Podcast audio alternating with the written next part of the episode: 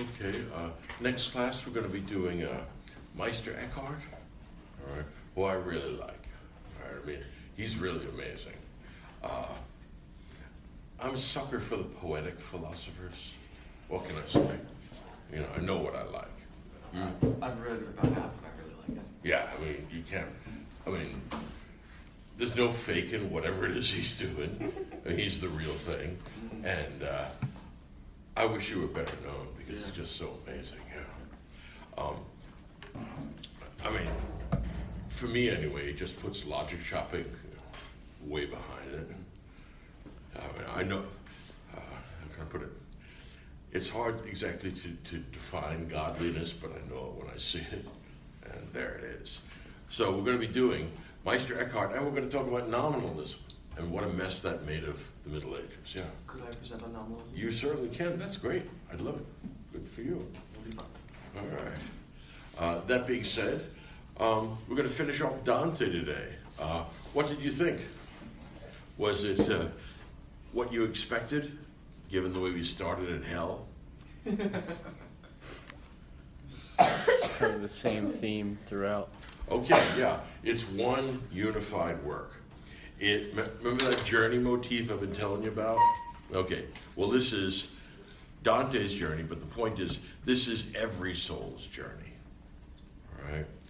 So Dante is realizing what human nature is capable of. You know? Do you think Dante might be something like the first everyman? Hmm. I don't know. Is uh, everyman before or after this? I mean, we're talking early 14th century. My guess is early man is uh, every man is before this. Okay. Where would you see it before? I, I, this is the first that I'm aware of. You know the the you're talking about the play Everyman, right? No, no. The uh, the, uh, the, the concept of a character who doesn't necessarily represent himself but represents all of us. Okay. Uh, you, what you want to do is look up the medieval medieval uh, mystery play okay. called Everyman. Okay. It features Everyman Gotcha. um, and the idea is that this is what every man has to face, and this is what every man must overcome. Okay? And so it's a couple of centuries before this. What else? You did read this, right? I know you're on break, but you know. The this is maybe just my taste, but I, I quite found uh, Paradiso almost as enjoyable as Inferno. Mm, okay. Uh, the I, I, found it as dramatic to see who was in hell as it was to see who was in heaven. Okay, that's the, certainly the same drama is at play. Mm-hmm. Okay, and uh, we get occasionally some surprising people in heaven, like. Um, well, that's purgatory, but Cato is just weird. well, yeah. How did he get there? I mean, he's got apparently a kind of part-time job, even though he's supposed to be in the first circle of hell, and his part-time job lasts forever, and it is supervising purgatory. And I mean, it's proper to have a Roman st- Stoic just there, being virtuous and kicking everybody's butt. I mean, you've read Marcus Aurelius. That's what the Stoics do. You can count on them. They get a job to do, they'll be there. All right. What else? Yeah. Like in the, the Purgatorio, how at each level, there was the person that he was talking to would like tell them, you know, tell the people that I need to pray for me, or I don't expect the people from my hometown to be praying for me, or each one of them is like asking for prayers to shorten their sentence. Okay, yeah. Um, uh, all of the departed in purgatory um, would like a little help from us, right? And look, um, the idea is that someday you too may need help, all right? Um, if you're not inclined to give it, the chances of you making hell are pretty good. All right. If, on the other hand, you are inclined to give it, you may skip purgatory altogether. Mm-hmm. Uh, what else? Yeah. His handling of predestination was a bit of a, a frustrating cop out. I couldn't quite. Yeah. What, what, what's his, what's the view that he sketches out? Uh, that well, God hasn't figured out, and none of us understand it. I don't know. Um, I much prefer that to metaphysical, theological cosmogony, where I have no idea what you're talking about.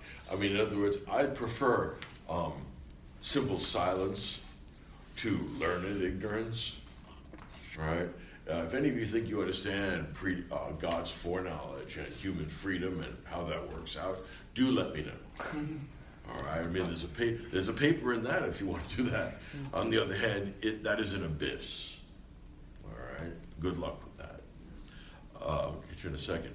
Uh, one of my great, the people that I like most in the Catholic tradition is Erasmus. He wrote a, once wrote a book said, you know, been, I'm a really smart guy. I've been doing all this stuff like uh, translating the Bible and such, and I've been thinking about this problem of predestination. And you know what? I have no clue as to what the answer to this is. Not only that, but uh, I don't even think it's worth examining. I mean, you might do it as students, but I mean, nobody's getting to the bottom of this. And so he says, look, you know, lighten up. I mean, yes, there's a sense in which everything is, is foreordained. God knows everything. On the other hand, you also do have freedom, which is why you have moral responsibility. How do you get those things to work together? They don't in any logical way. If you want to do it in, in something other than a logical way, it's either going to be in a divine way or an insane way. Take your choice. Yeah. Uh, Virgil himself actually says that uh, foolish is he who hopes that with our reason we can trace the infinite path taken by the one substance in three persons. Good luck on that. All right. Uh, I think that Dante got it right. I think Erasmus got it right. Um, there are just certain things which um, the human mind is not capable of grasping. All right. If you want, I mean, look, there's so many things, examples of that that I can give you that I will tease you with in the course of this term, but uh, you know, there are quite a few. God's foreknowledge and human freedom don't match. Uh, How that works, nobody knows. All right. So, even um, prior to Erasmus, even in the Middle Ages, people were perfectly aware of this problem, and usually it provokes some kind of response which is badly inadequate. All right. All right.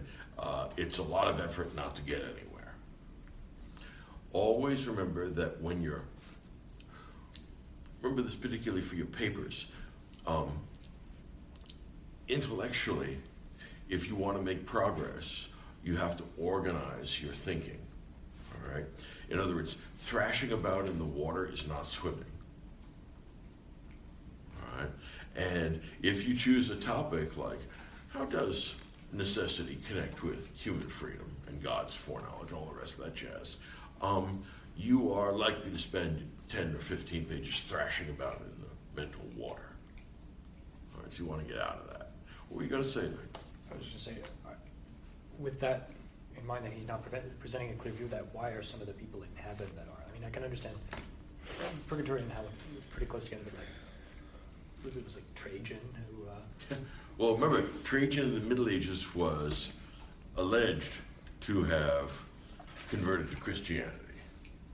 No, no. I mean, we read, remember Wilkins, that book with colloquy with Trajan and Pliny, yeah? A really weird one is the minor character in Virgil that he throws in heaven and to Jupiter for no apparent reason. Uh, the minor character, which is Riphaeus of Tr- Troy. I believe so, yes. Yeah, okay. Um, how, well, he just says, look, check out the grace of God and the mercy of God. We got this odd Trojan ruler. what? I mean, he didn't have to do that, all right? But he decided to do it anyway for reasons that surpass my understanding. My sense when I read that is that Dante was dealing with two poles of his own personality. One pole of his personality was trying desperately to be orthodox, and the other part of his personality just had a really hard time accepting the medieval idea that only those who believe in the Christian faith go to heaven, Mhm. uh, because he's so immersed in all these pagan writers. Uh, so he's just trying to find any little leeway that he can orthodoxly, quote, quote, uh, get some pagans into heaven. Yeah, Dante's a funny creature that way. Uh, he likes who he likes, and uh, he uh, he tidies up God's decision making, and uh, sends up the ones he happens to like, like Riphaeus. He, don't ask, don't tell. What the hell is he doing there? Nobody knows. it's God's mercy. Well, why isn't the rest of humanity there? Apparently, only Orpheus gets that. Um, here's a guy who is met by the great poets of antiquity. They hail him as one of the great, seven greatest poets in the world. And on Mount Purgatory, you start out being wailed on for pride. Hmm. How will Dante escape that being one of the seven greatest poets ever written? I don't know. Right. He knows it's a problem, but he can't resist it. He can't hold it back. He's got to say, look, by the way, all right, a word from my sponsor, I'm one of the greatest poets that ever lived. It's not pride if you can back it up. Yeah. Is the only difference between the people in purgatory and the people in in the inferno is that they repent at some point in their life? Yeah. That's the only separation that makes them. Right. Even if it's they they repent and then keep sinning, but they repent, go back to repenting. Uh, well, we have the inconstant. All right, that's at the beginning of uh, the Paradiso. Um, but uh, my sense is is that it's not just a question of repentance; it's where you are, whether you're repenting or sinning, at the end of the story. Words, when you get to the end of your life, if you're repenting, God will give you a break. On the other hand, if you're not, mm, well, we got a problem there. All right. So uh, repentance and getting particularly last rites, right? For those of you that can, you get your confession, you get take the blessed sacrament. Um, you know that's an advantage. That allows you to get out of uh, hell free, and maybe it even pops you up from purgatory to paradise. We'll have to take a look at that. So repentance counts for a lot. And I've often thought that uh, Dante, for such an advocate of orthodoxy, is strangely unrepentant of the odd things he does. Right? I mean, the peculiar people he puts in heaven, hell, and purgatory. I don't know. And uh, Dante himself is uh, an imperfect moral guide, but his soul is improved, if not perfected. All right, and you know we can talk about what happens when he gets to Canto 100, but uh, he's improved by his adoration, secondhand, of Beatrice. You know, One of the the one of my favorite parts about my, this poem is just the, the very subtle way that Dante shows his own journey. He Nice. begins in the Inferno with fainting uh, when he sees the lustful because he knows that he should be there. Mhm. Then in the he, so his love is disordered. Then in the Purgatorio he joins the people who are being purged on the part of lust. Mhm. And then in the Paradiso, close to the end, uh, John asks him, "What is love?" And he his response demonstrates that his heart has been rightly ordered. That's right. Right. So he undergoes a, uh, a change of soul in the course of this, which means that this is both a physical and a spiritual journey. Here we go. Yes, we've seen this before. Remember the symposium? Climbing the ladder of beauty, up we go. Um, this borrows heavily from that particular tradition. Yeah. Not only I mean, the Dante got the idea, more or less, of a Beatrice type figure from Petrarch, but also from Boethius. And Mhm. Boethius got the idea of Lady Philosophy from the Symposium. So there's a direct line of this Yeah. connection. Very nicely done. And uh, Boethius turns out to be one of the wise, so he makes it into the sun, which is the place to be. And it's not an accident. The sun and wisdom are connected. I mean, this is pretty much, this is deeply saturated in Platonism. See, you're at the point now where you can actually start to begin to see the connections that you wouldn't have if you hadn't paid your dues and done the Greeks. And you have to do them right because so much grows out of it. All right? Um, Seven deadly sins. Why are they arranged in the order they are? In other words, if you have seven deadly sins, it doesn't tell you what sequence to put them in. Why does that? Well, yeah, It's just because pride's the root of all sins. So That's the right. First one that starts. it's the base of the mountain. Yeah. He gets this order, interestingly, from Aquinas. hmm And it's also the inverse of the order that we saw with uh, uh, Inferno, right? So uh, the lustful are, you know, the first of those to be punished, but at the end, uh, it's those who transgress the law of love. And we go through all of these sins, but here the sins can no longer be repaired because people died unrepentant. Right. What else? Yeah.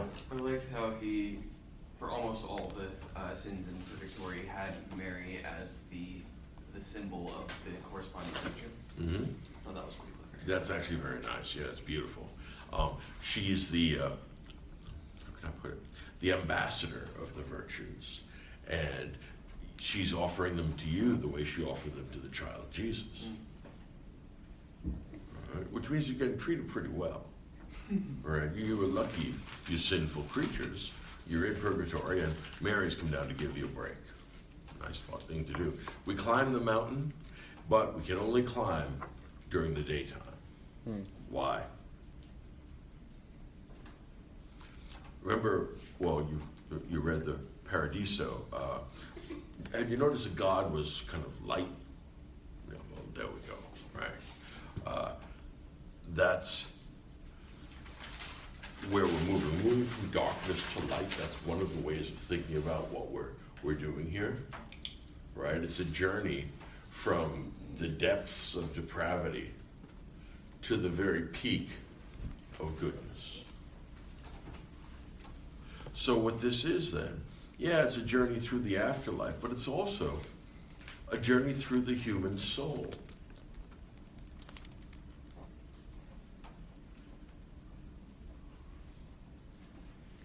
Right.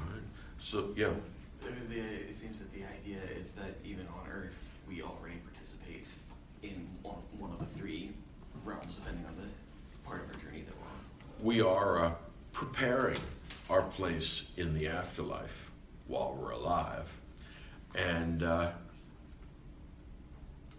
those that follow Christian morals inevitably are going to slip. None of them perfect, but um, the degree to which they successfully repent on earth will be realized in heaven. Yeah. Uh, the way he described the Garden of Eden is actually um, was really cool, and there was um, the ceremony they had in the Garden of Eden. Yeah, there's a lot of symbolic stuff going on there. We get, uh, you know, the uh, the virtues, the, well, the, the four virtues: wisdom, courage, moderation, and justice. You must have noticed that. It's not right from Plato. And also faith, hope, and charity, which is what we get when we get to the fixed stars. And the three greatest apostles asked Dante, "Well, let me check and see if you." Uh, it's like, can I see some ID? You, know, you go into the thirty-third canto, and uh, I want to make sure that you belong there. So, you know what faith is? You know why do you believe the Bible? Uh, you wretch. And he passes the test. Yeah. One really cool thing in the uh, the earthly paradise, the Eden, is uh, he sees Beatrice uh, across the, the river, and the the poetic devices that he uses are hugely evocative of these horribly lustful, very disturbing uh, medieval stories that were told. Mhm. And what Dante is doing is saying like, "This is what I was tempted to do with Beatrice, But but." yeah. Um, those of you who know, uh, this tradition uh, is very important in the Renaissance. Um, begins with Petrarch in the um, about the same time, actually, and uh, the idea is that you find a woman. Right? In the case of Petrarch, it's Laura. He, uh, she was a noble woman. She's impossibly beautiful, um, but somehow this leads us upward. Right? So, um, properly ordered love of male and female right, starts out at the level of physical lust, but transcends that and goes beyond it. And it's in transcending that that we move from earthly love, which will get you put in the second circle of hell, or earthly lust, to uh, Christian agape? Love in the sense of pure benevolence, not eros.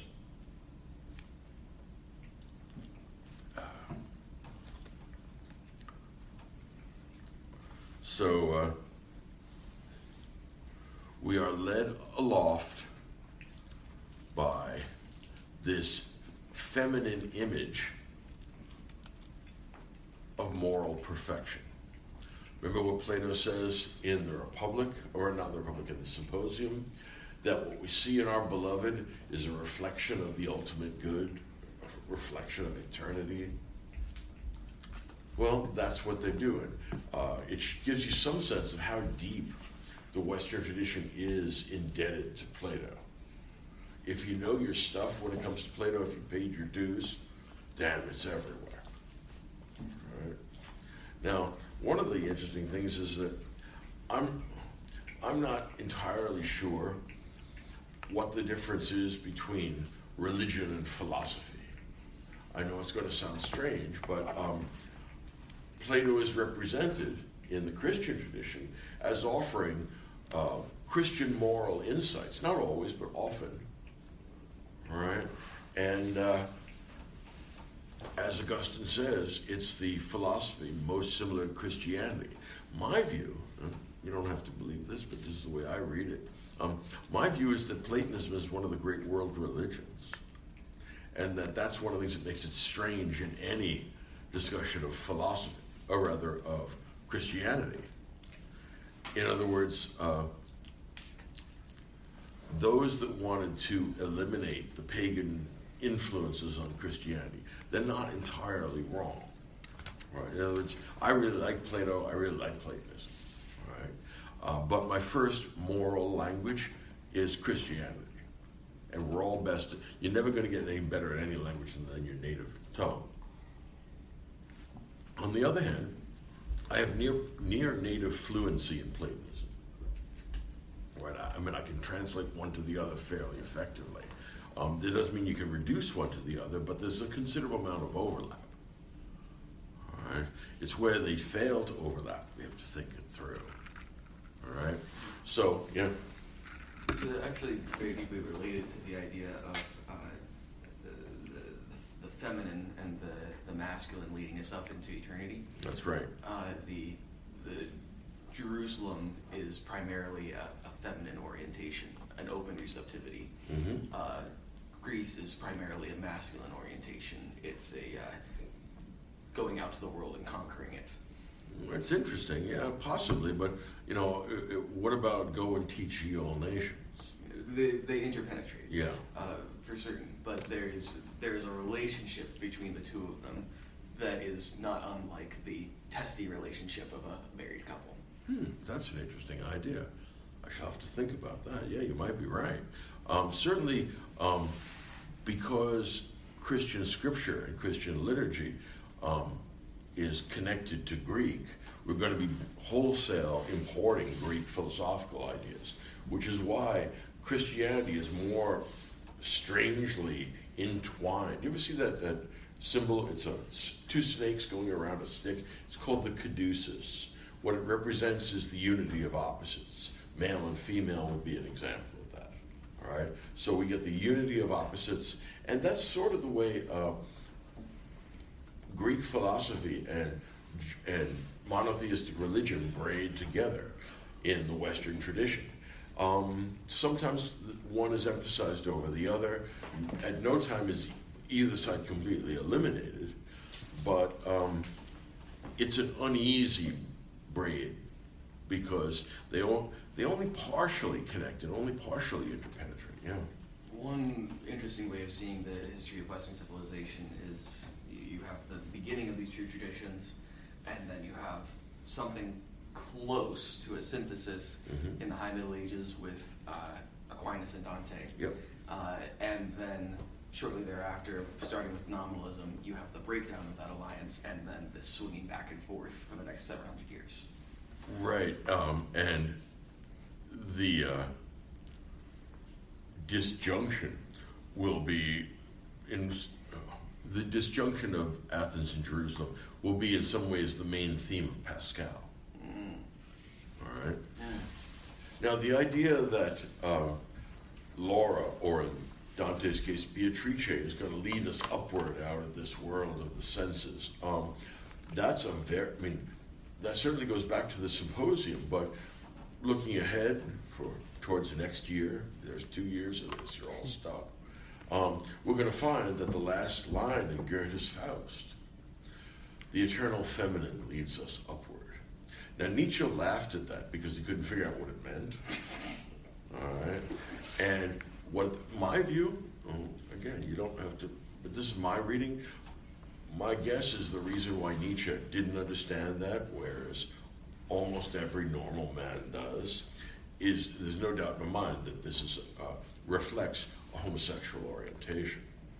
In other words, if you don't understand how love of the feminine can lead you upward and can spiritualize you, um, you don't like girls. yeah, that'd be my guess. Right? You know, if you draw a blank, you don't see how that works. Uh, well, uh, my sense is that you don't find women attractive and that they don't give you that transformative energy that comes from uh, godly love.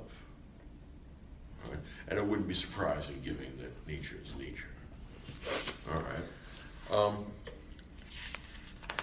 Virgil drops out. All right. Once we get to that earthly paradise, he says, "Look, I got to go back to hell."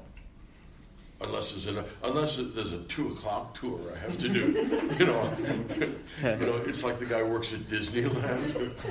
I got another bunch, got to lead them through. But apparently, only only Dante gets to do this. You have to be one of the seven greatest poets ever. All right. So um, Virgil takes off. Beatrice takes over. Um, I must confess, there's an astonishing, elaborate set of symbols uh, when we get to uh, the end of the Purgatorio. We get to the earthly, uh, the earthly heaven. Um, we get uh, the virtues and the, both Platonic and the uh, theological virtues, right?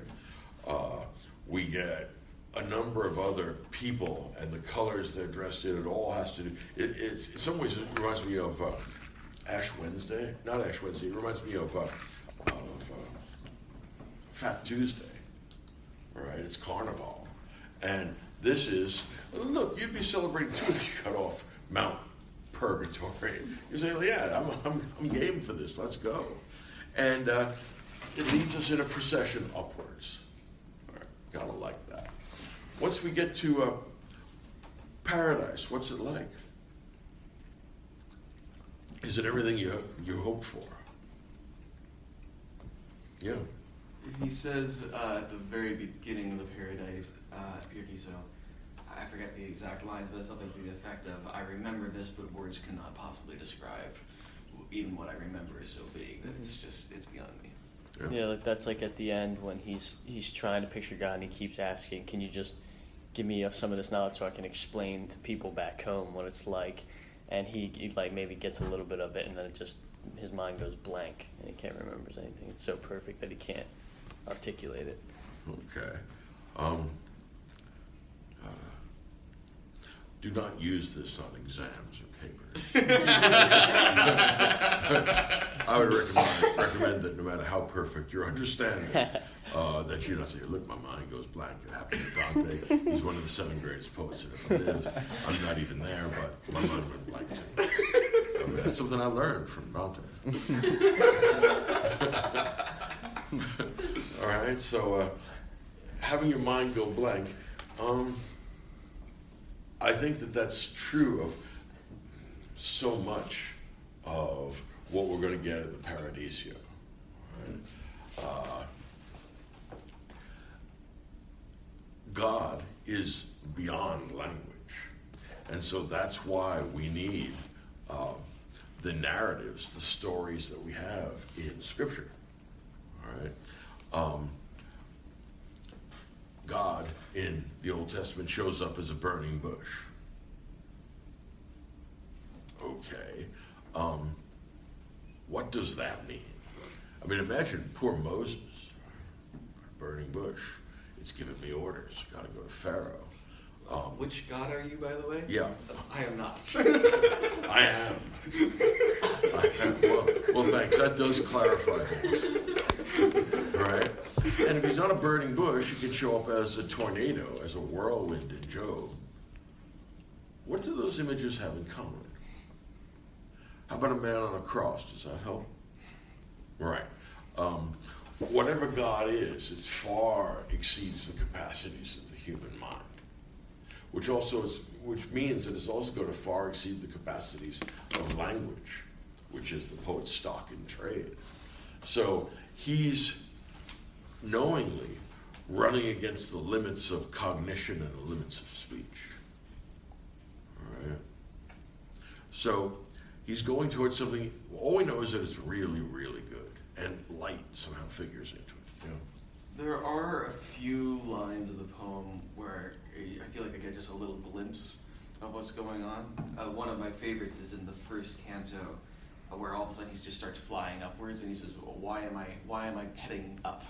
And she says, "It would be more natural for flame to freeze than for you not to fly straight towards God." Uh, Yeah, that's beautiful. It's a beautiful line. Yeah. Yep.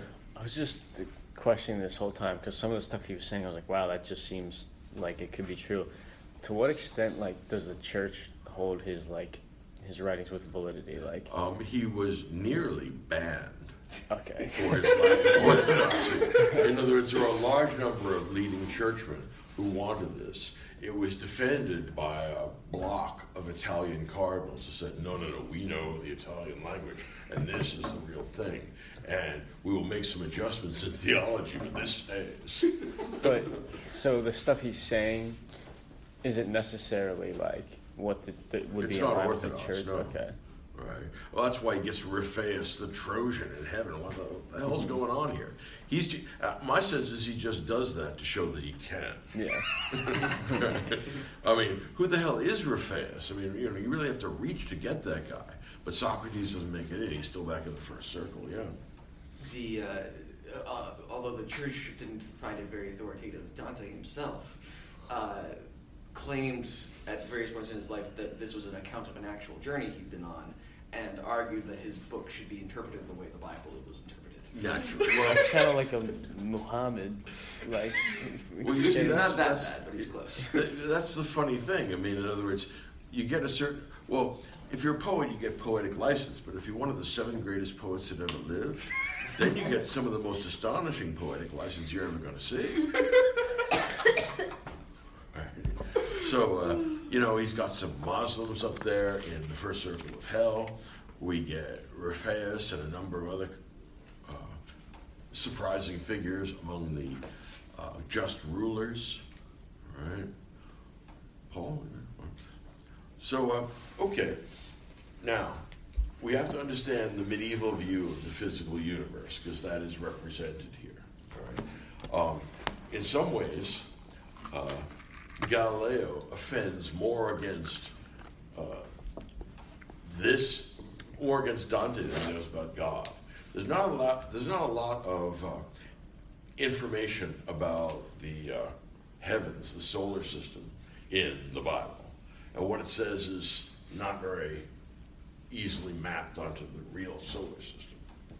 Um, but that's not the end of the world because, again, since we have stories here, these are meant to be understood allegorically and symbolically. And that's the great advance that Augustine got from Ambrose. Okay. So we're going to start from the center, of, from the from the bottom of of heaven, or rather from the earth, and then move outward in these concentric rings. So you have to remember that for the medievals, the sky is made up of what is it? Eight, nine, nine, nine clear glass spheres. Now this is counterintuitive, but it's not if you stop and think about what they knew and what they could observe. This is an ingenious, completely wrong, and this should warn you about science. There are a lot of ingenious things that are going to be completely mistaken.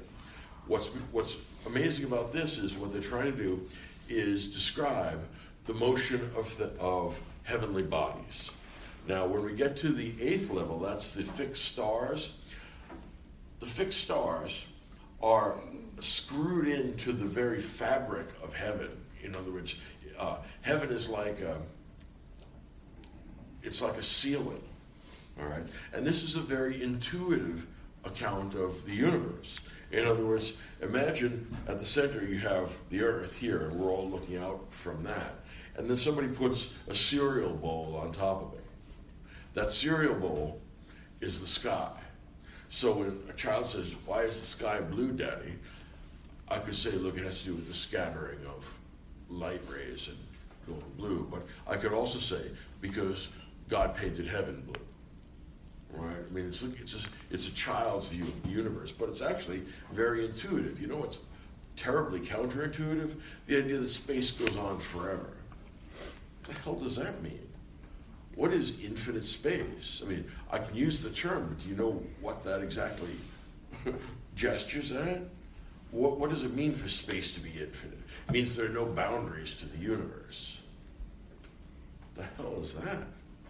Okay, so here we have the earlier view, the cereal bowl upside down. Now, inside the cereal bowl, at the center is the earth.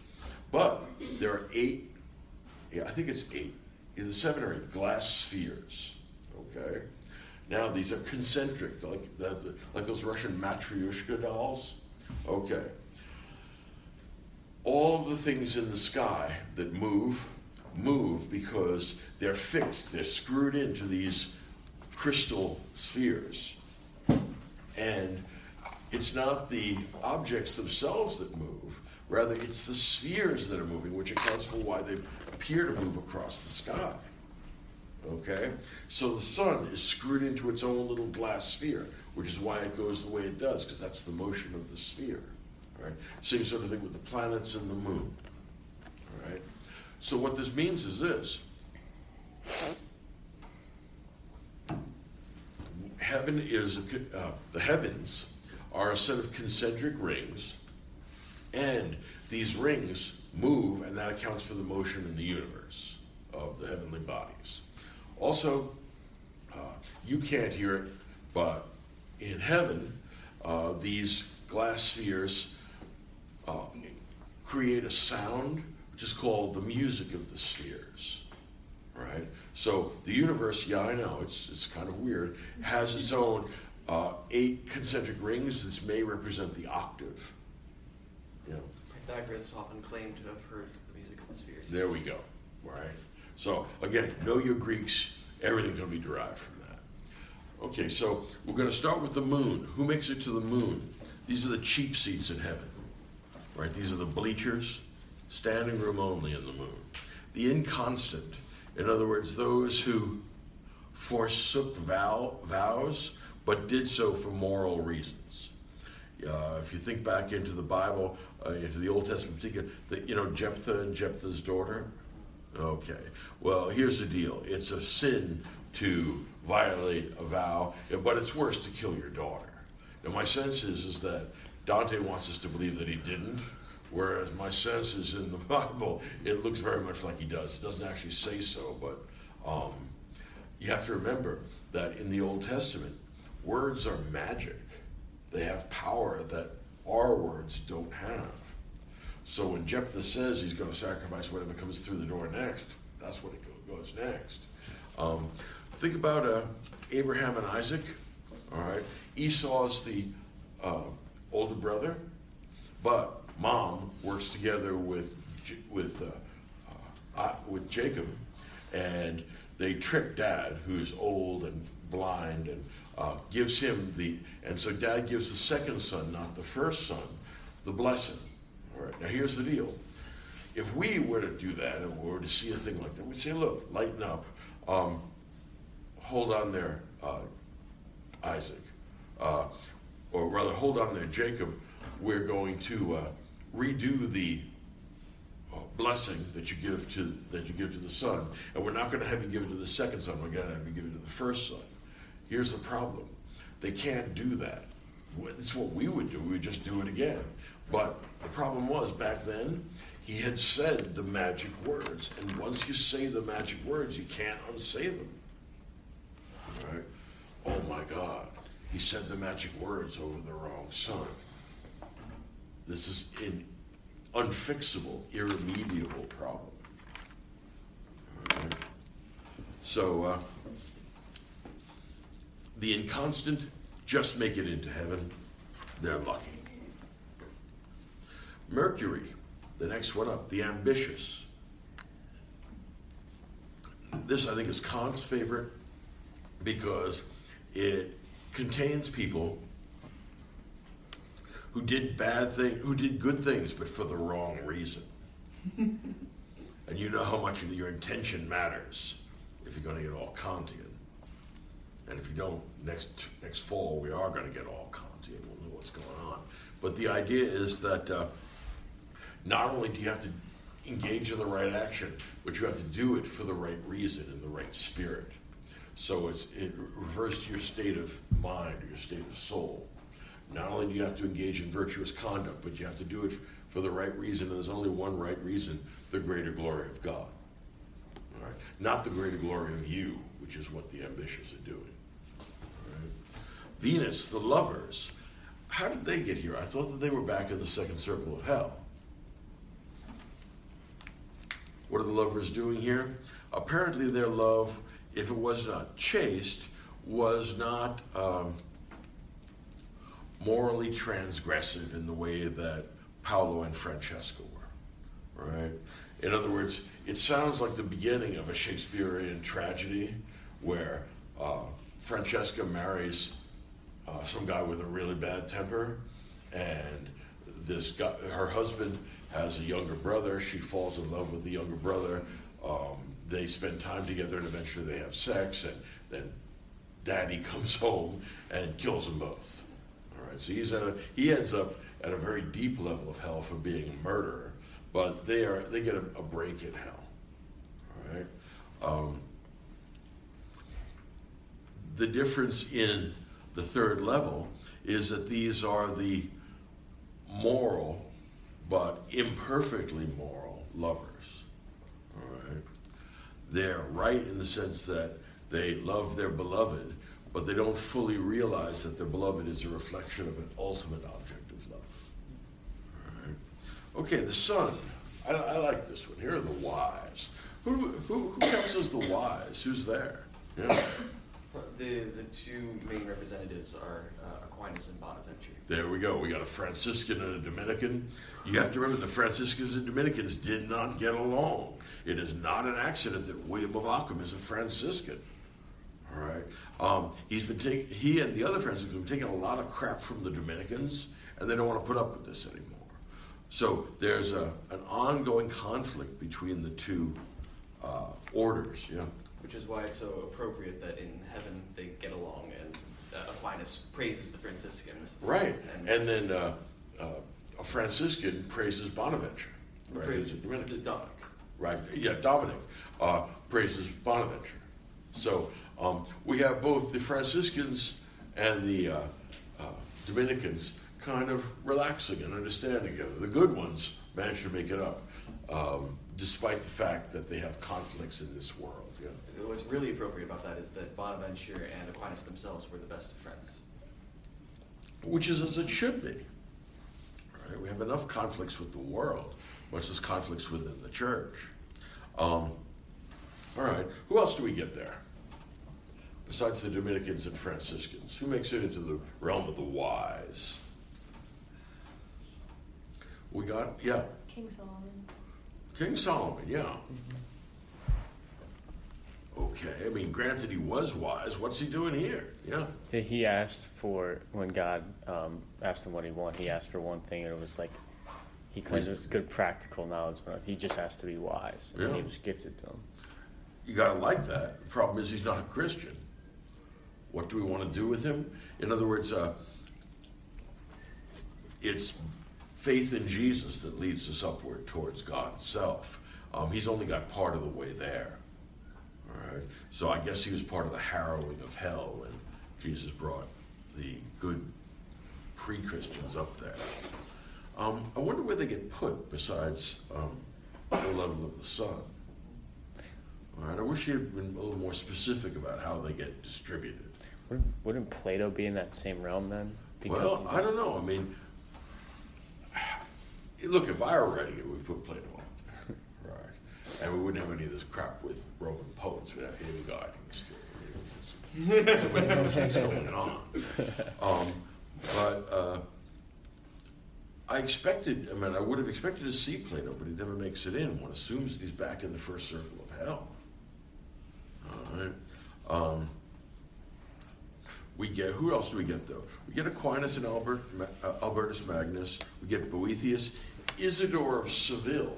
Now you don't know who he is, but he's actually important.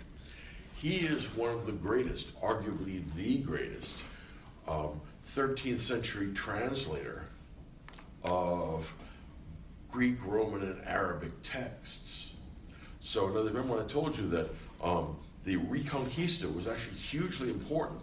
One, because Spain comes back to Catholicism, but even more important is the fact that in the process of doing that, they, they, they absorbed and took Islamic libraries, which had Greco Roman texts that the West didn't have, it lost, and also had Arabic texts, which turned out to be very useful in things like astronomy right, or medicine. So uh, it's very clear to Dante that this translator is one of the really wise, really important people that he gets mentioned by name. What it means is something like this. We usually don't think of the Middle Ages as being especially dynamic, but in fact, in some ways it was, and that's worth considering. Any of you know this, the uh, poem called The Song of Roland? Mm-hmm. If you don't, you should. I just don't have time to put it on the list. But Song of Roland is written about 1100, or actually a little before 1100, right? So maybe 1050 to 1100. And the First Crusade is 1096. So what it is is anti-Muslim propaganda, so that you can whip up uh, people that are willing to invade the Holy Land. Okay. There, the account of Islam is actually pretty funny because it's so bad. I mean, they just get it completely wrong. Um, it's a story about how perfidious Islamic armies attacked the uh, uh, the, the the rear guard of Charlemagne's army. Right? Now, there are a couple of problems with this. One, it's actually based on a real historical battle but he kind of gets it wrong in the sense that there aren't any Muslims involved. What it is is really an attack by Basques who are Christians on that. But it won't do if you're going to try and get people to get, go on the first crusade. So we're going to turn the Basques into Muslims, and then we turn the Muslims into polytheists, which is, of course, what they think about Christianity. Right? Because they don't know jack of, I mean, the poets don't know jack about Islam. All right? But they know they don't like it. And they know that there's this ancient tradition of Charlemagne, the great Christian king, being attacked. And so, well, just change it, move it from Basques to Muslims. Who the hell knows who the Basques are anyway? right? So they get rid of them. So um, what it is is pretty primitive, rather crude uh, propaganda for the First Crusade. Okay, look at how much has changed between, say, 1100 and the early 1300s. We're here with Dante. Dante knows an uncomfortably large amount about Islam. All right? I mean, granted, Muhammad gets put in a very deep pit of hell. He's not quite at the bottom, but pretty close. But on the other hand, um, it's clear that Dante has read the Quran, which is why we get cold hell, right? That's not in, in uh, the Older New Testament. That's actually in the Quran. Also, we're going to get the occasional Muslim who makes it into the first circle of hell, like Saladin. Okay. Um, I can't imagine the poet or poets who put together the Song of Roland allowing Saladin or any other Muslim any, any place close to heaven. All right? So, um, at this time, Dante and the culture he's derived from has encountered and actually thought through some of the Islamic intellectual tradition in a way they hadn't 200 years earlier. You know? A huge part of this was Aquinas. That's right. You uh, greatly respected uh, Avicenna and some other. Aver- Averroes, he's really great, yeah. And of course, Siger of Brabant was a Christian Averroist, right? And uh, Aquinas is actually, I mean, Scholasticism, but Aquinas in particular, um, clearly has studied Islamic texts, clearly has, has uh, knows something about the intellectual traditions that Islam has preserved and, and articulated. And uh, he also knows a Jewish tradition, strangely enough. One of the things that's worth thinking about is that at roughly the same time, right, the time of Aquinas, mid 13th century, uh, at roughly the same time, both Judaism, Christianity, and Islam are all trying to figure out how they can shoehorn Aristotle into this. Maimonides, That's right. I was just going to say Maimonides' Guide for the Perplexed, one of the great rabbis, says you're probably perplexed about how Aristotle is really a kind of Judaism. well, I can explain it to you. And uh, wherever he needs to or wants to, Aquinas and the other scholastics include Islamic elements. They don't attribute it to Islam, but they clearly know Islamic writers. Um, so it means that even the Muslims are trying to find their way around Aristotle. See, the problem is, is that, Ma- that about 1200, um, Islam reaches its intellectual peak. It's all downhill from there. It reaches its intellectual peak with a guy named Al Ghazali. Al Ghazali is a trip. He's, he actually wrecked Islamic culture.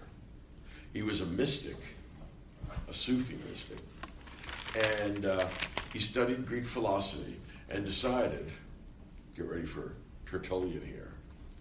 What has the mosque to do with the academy? What has Mecca to do with Jerusalem? Nothing. Or uh, what has Mecca to, to do with Athens? Nothing. Instead, Al Ghazali comes up with a new idea. Calls, it's called occasionalism. Everything in the world, in the whole universe, is caused by the will of God. What this does is completely wreck their science. Get ready. So, in other words, he rejects material causality, which is so weird. So, here's the deal the doctor, when you're sick, gives you medicine. And you take the medicine and you get better. And you may be tempted, you wicked Greek individual, you may be tempted to attribute your getting better to the medicine you got. But no, the medicine did not cause that. You know what caused you to get better? The will of God. All right. Now, if you hadn't gotten the medicine, we can't because it's a counterfactual. We can't know if he would have gotten better. But we do know that everything that happens happens because of the will of God, not because of anything like natural causality. If there's no such thing as natural causality, the study of the physical world is a waste of time. All that we have to study, all that we can study, is the will of God, and that turns out to be inscrutable. So this wrecks Islamic culture. Averroes, who's working at the time of Thomas Aquinas, or a little before, uh, at the same time as Maimonides, what he says is no, look, Al Ghazali has just wrecked our culture. We can't allow this. Instead, I'm going to try and reconcile Aristotle and uh, Jerusalem. How do you spell Al Ghazali? A L hyphen G H A Z A L I.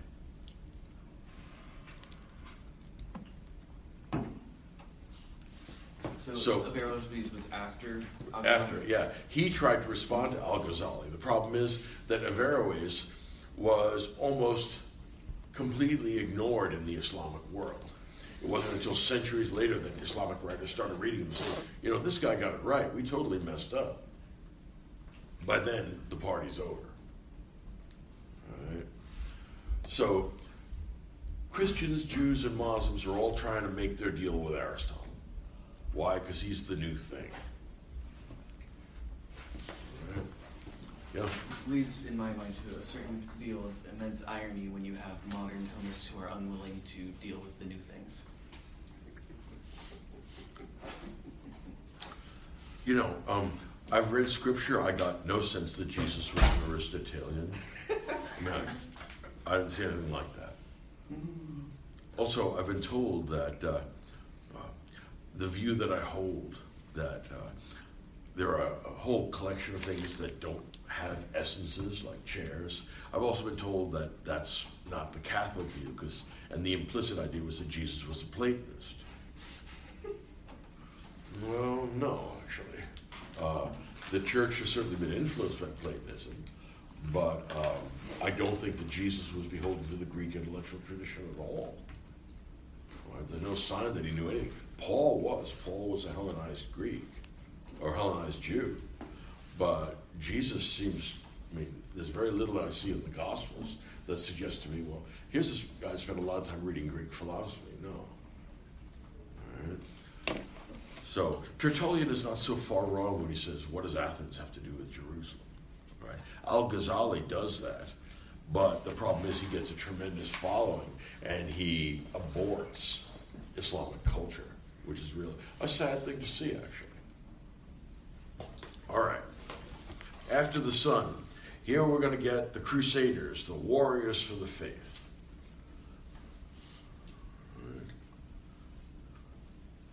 And uh, whereas the sun represented the version of the uh, virtue of wisdom, this represents the virtue of courage. And who do we get there? Not, not Christians, just not exclusively Christians there either. We get uh, David, King David, uh, Bathsheba, and all. I mean, he got around a lot of stuff, a lot of bad stuff, but his repentance was successful. Besides, God likes the songs. All right. Next is Jupiter for just rulers. Rather, we're already there, yeah. And that's justice. After that is Saturn for the contemplatives. Right? So what he's doing is validating the Greek idea, and also also part of Christian monasticism, that the idea of con- that the ideal life is contemplative rather than active. It's not that the active life is bad; it's that it doesn't offer us as close a connection to God as action does. Know? The, the, that's, a, that's an idea that's common to Jerusalem and Athens. Jesus says uh, Mary was right, Martha was wrong, uh, et cetera, et cetera. Okay. Um, the contemplatives are understood to be the high point of moderation. They restrain their desires for everything else. All they want is a vision of God. Okay, so these seven glass spheres are all between the earth and the sky, which is a kind of bowl. Okay? When we move, and so the motion of all those things is reflected by the, is the an uh, artifact of the movement of those spheres. But most of the stuff in the sky doesn't move. The stars are understood to be fixed, and they're fixed because they're attached to the roof of the world or the universe. Right. This is the ch- church triumphant, and we see all kinds of representations of faith, hope, and charity. Peter, James, and John personally inquire of Dante, Do you have faith, hope, and charity? And he turns out to pass the exam. Beatrice becomes progressively more beautiful as we climb uh, towards God. She represents theology. She leads us upward towards union with God. And in the domain of the fixed stars, we have the Virgin and the saints, Peter, James, and John. And then finally, we step beyond the roof of the universe altogether, which means we step out of phusis right, into metaphysics. Now, the problem is, in some ways, the problems that we always have with metaphysics. It's fairly easy to talk about the physical world since you can, if there's any doubt as to what you're talking about, you can actually kind of point to it and say, this is a cup. It's really hard to do with pure abstractions like we deal with in metaphysics. And uh, the Empyrean is where God Himself hangs out, but of course, it's not a place, it doesn't have a location. But there He is, being God. Now, I can't imagine that God undergoes any changes. And so there he is, but it's not there, right, because there's no location. So is. And you can see how language is starting to deform as we want to talk about him. In a very strange way, I'm reminded of Gorgias trying to, to say, like, uh, well, if there's a being, then it's either here or there, but it can't be either here or there, and so clearly there's no being. Yeah. Um, there may be being, but it's an awfully hard thing to talk about, to give content to. Right? And uh, there, he's outside the realm of physical experience altogether. So he sees this symbolic rose, and he's overwhelmed with light in every direction. The symbolic rose is the love of God, in which the people at the top level of heaven, or the, the angels, um, manage to get as close as they can to God. These are the angels that never fell. And uh, eventually, Canto 100, we actually get to the presence of God directly. And for me, anyway, this is kind of a letdown. And it's not, I really think, Dante's fault. It's just that um, words break down here. There's nothing you can say about that. In other words, uh, I'm, I think that when God reveals himself to Moses at the beginning of, in, back in Exodus, um, Moses says, Who shall I say sent me? And he, God says, Tell him, I am sent you. That's my name, I am. I think what that means is that predicates don't apply to God. He's not big, he's not green, he's not tired, right? He's not 31 years old. In other words, any predicate you might want to put in there doesn't apply. It's not that it isn't true, it's that the opposite is also true. Yeah, God is big, but he's also small and also no size at all. All right. He's not red, but he's not any other color either. Does that help? All right. Uh, whatever predicate you want to attach, I can also I can negate that predicate, t- toss that in there. God's that too. Okay. So um, God is a strong silent type. Right? He uh, doesn't. He, he reveals a limited aspect of himself, but there's no way the human mind can turn God into an object of simple contemplation or simple expression. So we're going to get light and the rose. All right. I am the way, the truth, and the light. The rose is the love of God. And then we get to the final phase where we actually encounter God directly. And it turns out to be three circles, which are exactly the same size, but different colors, that are together, or that they are connected. Not the way uh, chains are connected, or rather, they're all exactly the same size. Um, in other words, look, Dante has run out of things to say. And it's not really his fault. I mean, what do you want to say about seeing God face to face? You know, you, you've exhausted what you can do with language. Yeah.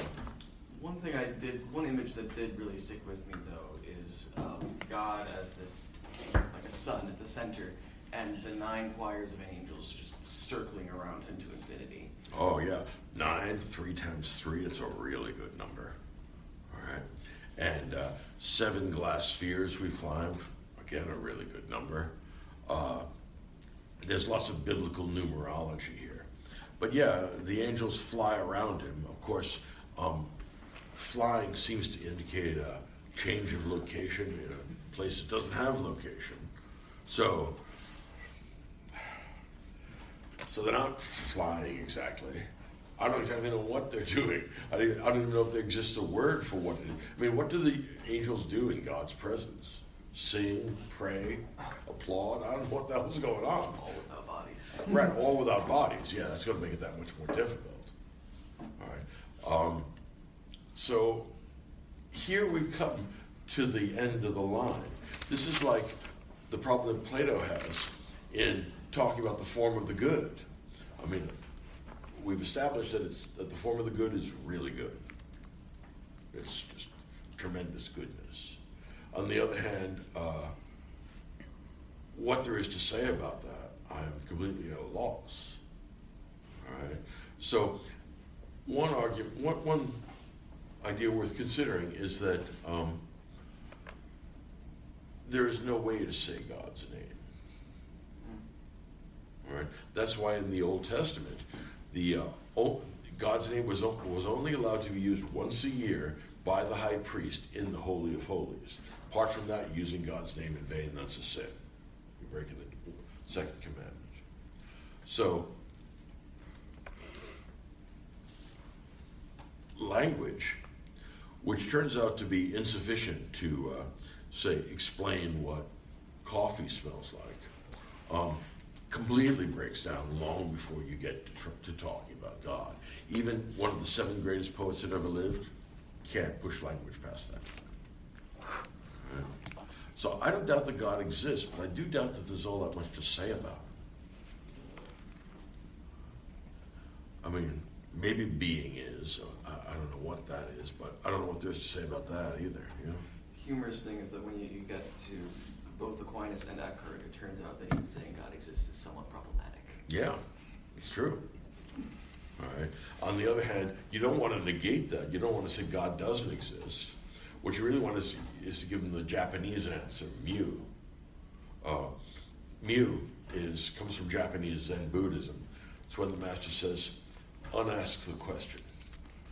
The problem is the question itself um, is badly asked and reflects your own misunderstanding of what's going on. All right. So, mu means not yes and not no. It means mu. Well, yeah, you've been, see, you, you're a Westerner. You think that uh, the decision tree is binary. It's, the answer is either yes or no. What if that's not the case? If you're asking the wrong question. You're asking the wrong question, or your question has presuppositions in it which undermine and vitiate the question. Yeah, that's exactly the point. Unask the question.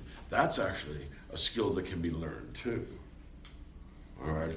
Um, badly asked questions are the source of a tremendous amount of philosophical confusion. All right. Learning to ask questions is a skill, and you can develop it. That's what I'm hoping to see at the end of the term. All right. Now, here in Dante, we're seeing, in some ways, it's the high point of the Middle Ages, but in some ways, you can see the Middle Ages are beginning to crack up here. All right. There's too much uh, cozying up with virtuous Muslims. That's point one.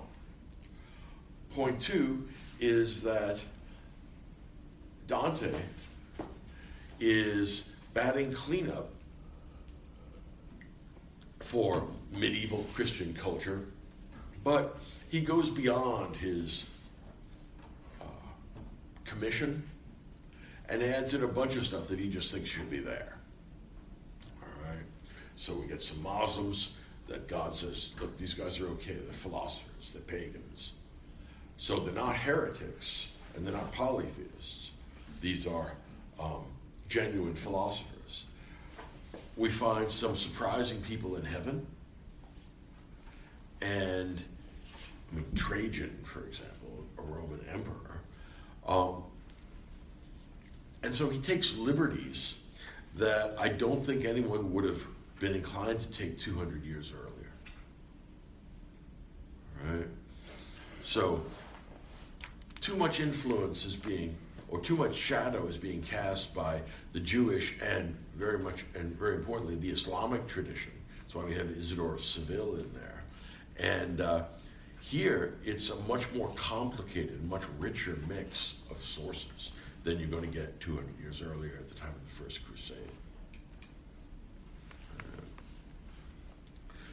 Now, what we're going to be looking at is the breakup of the medieval synthesis.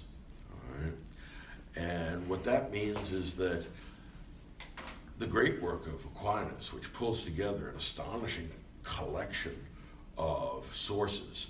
Uh, there's scripture, there's Greek philosophy, there's Jewish writings of the Jewish rabbis, and Islamic writings. That, and it's clear Aquinas knows all these. He studied them very carefully. And the patristics. Like, And the he is- he is patristics, of course. Encyclopedic knowledge. Absolutely. I mean, yeah, that's truly amazing. Yeah, the uh, ability of Aquinas. Not only did he have an encyclopedic knowledge, but he had a total recall. Uh, ask a question, uh, get nine different people who are wrong, and then, but I say, and we take care of that. Had it ever occurred to you that uh, Aquinas's uh, method of formal question wrong answer then final answer. What this is is petrified Platonic dialogue. There's no life in it. It's frozen. It's marble. All right. Uh, that's something we're thinking of, that the dialogic form is still there, just barely, it's still there. He's a Platonist without the artistic sense. Yeah, that's actually a nice way of putting it. And also remember that he has access to very little Plato. Yes. Right. Although He- we did say that Socrates was the greatest of philosophers. I think it's true. Fair observation. Um, the medieval synthesis is going to break up, and it's going to get pulled in different directions. Right. Uh, one is towards an ever more Greek rationalism. All right. And that's what we're going to get with uh, William of Ockham, Billy O. I like him. And what I like about him is he asks a good question. And the good question is, why do we need all this metaphysical, theological, cosmogoniology? Um, why don't we just draw circles around collections of things? because I understand what a circle around collections of things would look like. Whereas the tremendous metaphysical abstractions that you've given us, like, uh, uh, how can I put it, uh, virtueness, why don't we just say that there's a collection of, of actions we call virtuous? Put a circle around them, so that's what virtue is. All right. Um, says that simplifies things greatly. And remember, Occam's is the guy who's going to invent Occam's razor. The point of Occam's razor is to shave Plato's beard. That's really what it is. In other words, Plato's been growing all the. Well, remember these Raphael's School of Athens, where Plato's got the long beard, looks like God the Father. Okay, he desperately needs a shave. all right, and Occam says, "I got the razor for that." What I'm going to do is examine all of his doctrines and say, "Why do we need that? Why should I believe in a thing like that?" And if the answer is because Plato says so, off comes the beard. All right. We're only go. In other words, um, intellectual constructions are instruments invented by human beings to do stuff. What Occam wants to know is um, how do we separate the useful instruments from the instruments that don't do anything?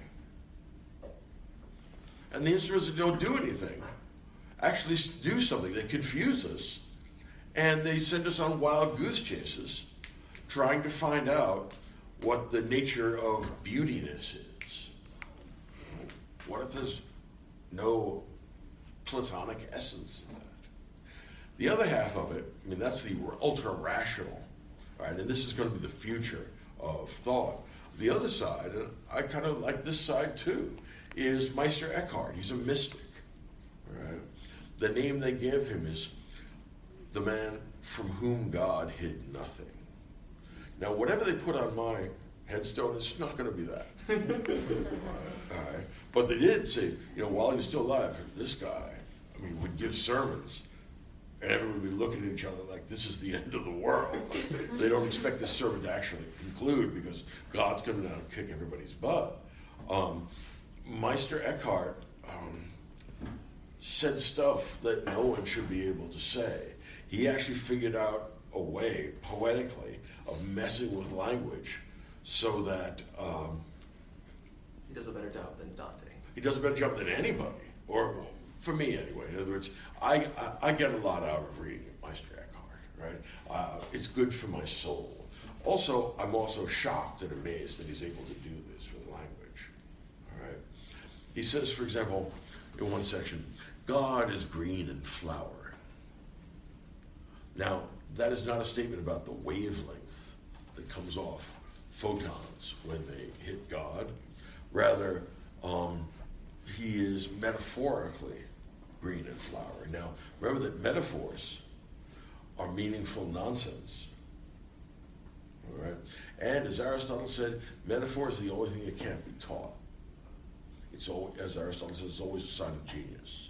And this guy is a stone cold genius. One of the great lines, and I could not have, I could not think this up in a million years. One of the Meister Eckhart's great lines is, um, I have never heard God's voice, but I have occasionally heard God clear his throat as if to announce his presence without speaking. Now, the problem is if you've ever had the experience of the presence of God, I mean, that's it. I mean, there is anything. But could you have thought up the idea that God clears his throat and that's how he represented that? I mean, I couldn't have thought that up no matter how much time you give me. Meister Eckhart just bangs it right out in one of the sermons. Right? And no wonder people used to look at each other like, wow, this is really spooky.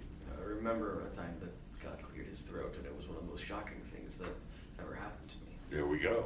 Yeah. And I don't know of any better way to put it than that. In other words, um, you can do all the scholastic logic chopping in the world. I would give it all for that line. But we got to remember, I mean, and you've picked it this up, and I'm a sucker for the, for the poetic philosophers. I mean, I think that uh, if, if I'm going to get the truth, it damn well better be beautiful. Right. Otherwise, I'm not. I, I, mean, I'm sure there's lots of interesting stuff there, but I, I don't want to be interested. I want to be edified, and that's important to me. Right? I don't understand people that don't like artistic philosophers or poetic philosophers. I mean, it's like not liking poetry, and that's just unnatural. There's something wrong with people. It's like being a modern Thomist. That's a different kind of unnatural. yeah, that's a, a, blast from the past. Or actually, no, no. Contemporary Thomism is something like what they're doing in Russia, um, digging up those mammoths and then reviving them using the DNA. Uh, this is as dead as the woolly mammoth, and it'd be interesting to see one walking around, but that's not going to make this uh, a viable activity. Just me. I will see you on Thursday. All right.